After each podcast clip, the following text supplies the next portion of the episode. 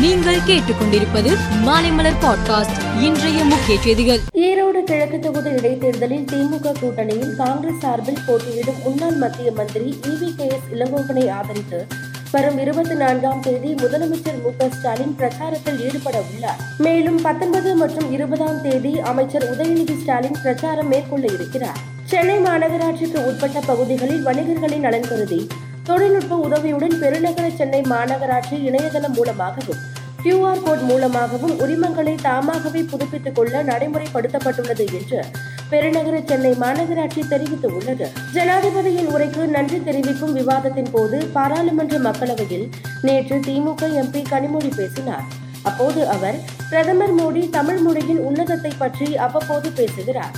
ஆனால் நிதி ஒதுக்கீடு என்று வரும்போது மத்திய சமஸ்கிருத பல்கலைக்கழகத்திற்கு நூற்று தொன்னூற்றி எட்டு புள்ளி எட்டு மூன்று கோடி ரூபாய் ஒதுக்கப்பட்டுள்ளது.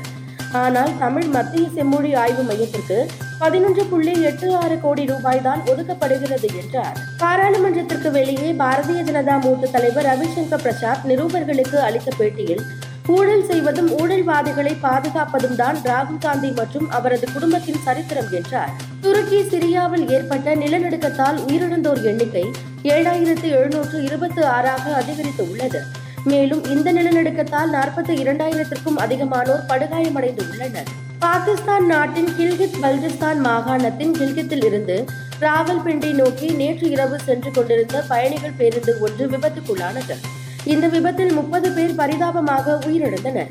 மேலும் பலர் படுகாயமடைந்தனர். வெஸ்ட் இண்டீஸ் அணி இரண்டு டெஸ்ட் போட்டிகளில் விளையாடுவதற்காக ஜிம்பாப்வே சென்றுள்ளது. முதல் டெஸ்ட் போட்டி பிப்ரவரி நான்காம் தேதி தொடங்கியது. டாஸ் வென்ற வெஸ்ட் இண்டீஸ் அணி பேட்டிங் தேர்வு செய்தது. முதலில் பேட் செய்த வெஸ்ட் இண்டீஸ் அணி முதல் இன்னிங்ஸில் நூற்று நாற்பத்தி மூன்று ஓவரில் ஆறு விக்கெட்டிற்கு நானூற்று நாற்பத்தி ஏழு ரன்கள் எடுத்தது. இறுதியில் ஜிம்பாப்வே அணி முதல் இன்னிங்ஸில் ஒன்பது விக்கெட்டுக்கு முன்னூற்று எழுபத்தி எட்டு ரன்கள் எடுத்து டிக்ளேர் செய்தது. மேலும் செய்திகளுக்கு மாலை மலர் பாட்காஸ்டை பாருங்கள்.